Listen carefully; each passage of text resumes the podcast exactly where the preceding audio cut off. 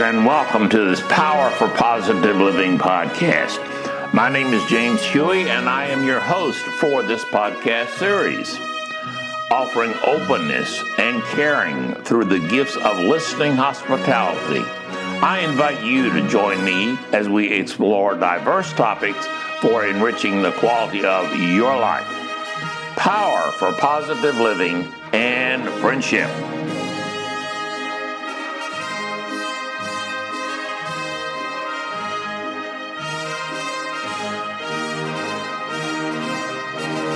When we are born, we each receive a life package of assets and liabilities. Much of what we are given at birth does not include our personal choices, even if we were to have any. Our parents and siblings inject additional characteristics of who they want us to be during the early days of our childhood. As the days and years pass, we slowly become aware that we have choices about what we do with the characteristics of our life package given to us at birth and that are being added to continually during our childhood. We decide at a basic level how to respond to our parents and others. Although not intellectually processed at great depth, we learn very early that we are dependent for our survival and happiness on how we choose to respond to the adult world around us. Very early, we learn that crying may improve the chances of survival and pain relief. Crying can also bring unpleasant reactions from the adults around us. We also learn that smiling will bring lots of comforting behaviors from the same adults we depend upon for our survival and for any pain relief. As the days pass and we experience and experiment with various responses to our thoughts, feelings, and behaviors, we learn what does and what does not work well for meeting our wants and our needs. We eventually learn that whatever we choose offers both assets and liabilities. Many persons grow into adulthood using the various methods of making choices that work for them as children. Many do not see the amazing knowledge that can come from periodically evaluating these choice processes as their life situations evolve. Many do not understand the various ways they have learned to make personal choices.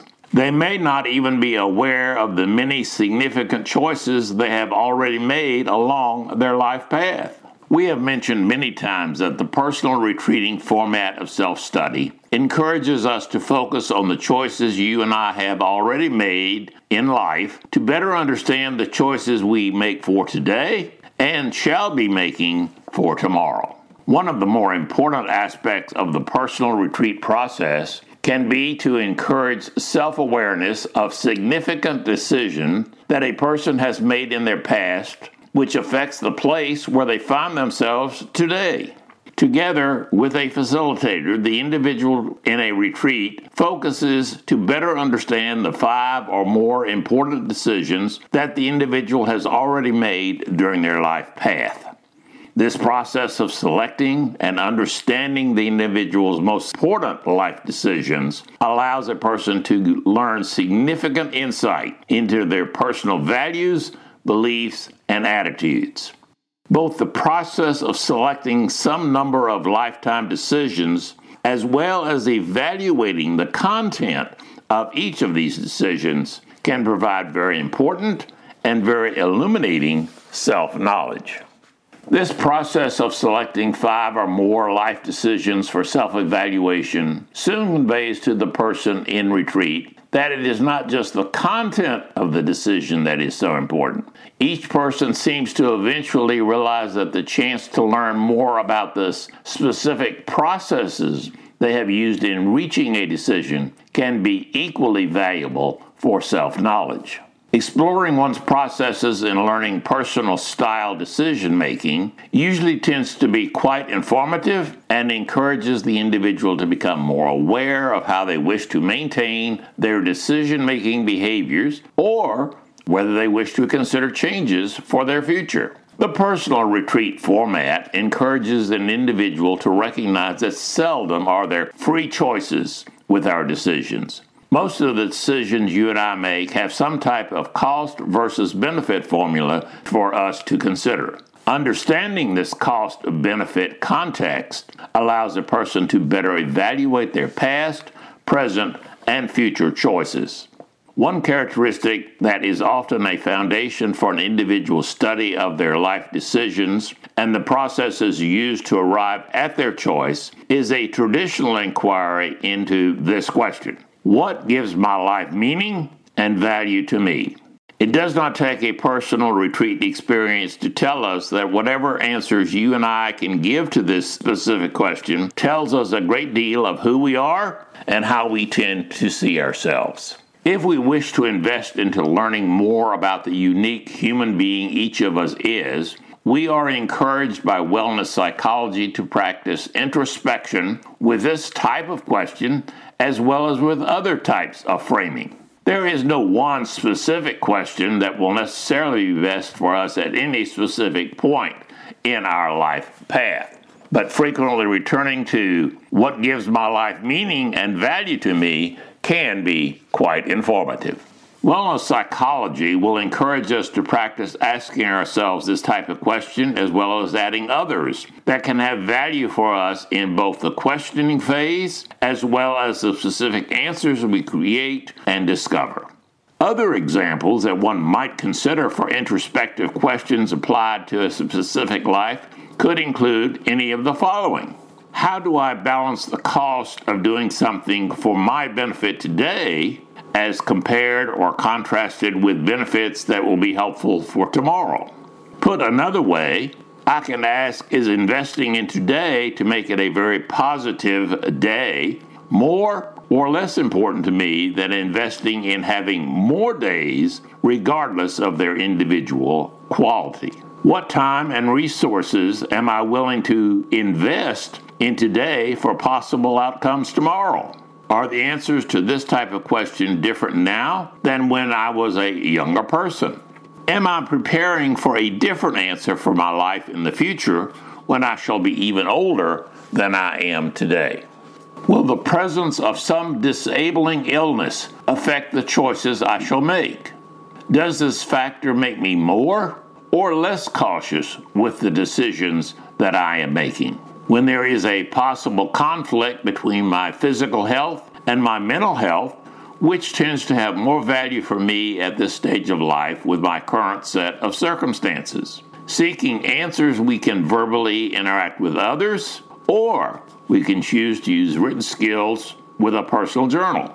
Regardless of the questions we choose for ourselves to explore in some form of self study, we often find that the questions chosen tend to be some form of the quality aspects of living versus the quantity aspects of living our own life.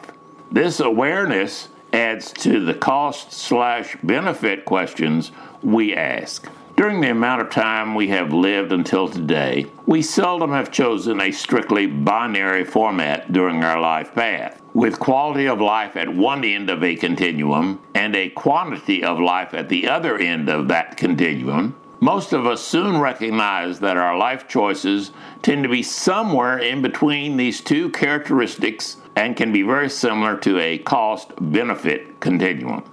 We also soon learn that the point we may have chosen yesterday for some choice may or may not be positive for today.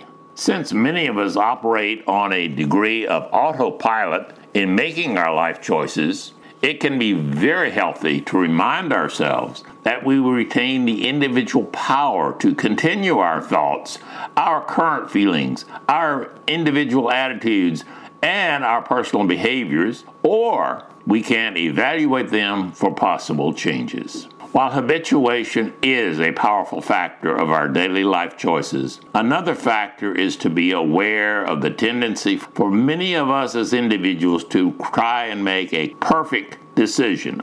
We learned as children that we were rewarded for what others saw as the best or correct choice.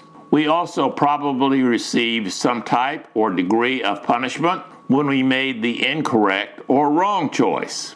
Seeking to be rewarded with positives for making a good choice, as well as seeking to avoid hurt for a poor choice, tends to influence us very strongly as the adults we are today. We may not even be aware of how powerful these experiences from childhood affect us today. We may even have an illusion that somewhere there is the perfect choice for us. We may even overlook that there can be more than one option for us to consider in choosing the best decision. If we have a history of making good decisions for ourselves in the past, it is more likely that you and I shall retain confidence that future decisions will be positive for us. If we perceive our decision making history as being negative, we are more likely to be apprehensive or frightened of taking any risk for making decisions. Regardless of the framework, wellness psychology encourages us to study and learn the choices we have taken so far in pursuing our life path. Just learning and accepting that there is no perfect decision for us to make in any specific situation can be a very powerful support to enriching the quality of our life path.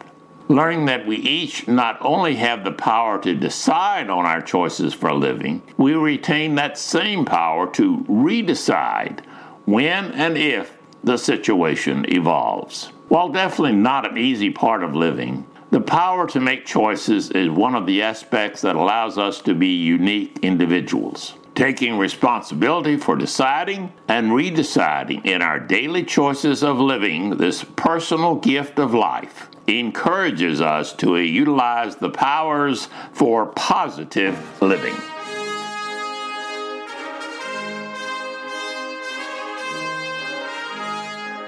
This is your friend and host, James Huey. Thanks for listening to me on these podcasts as I share viewpoints from my own experiences with wellness psychology.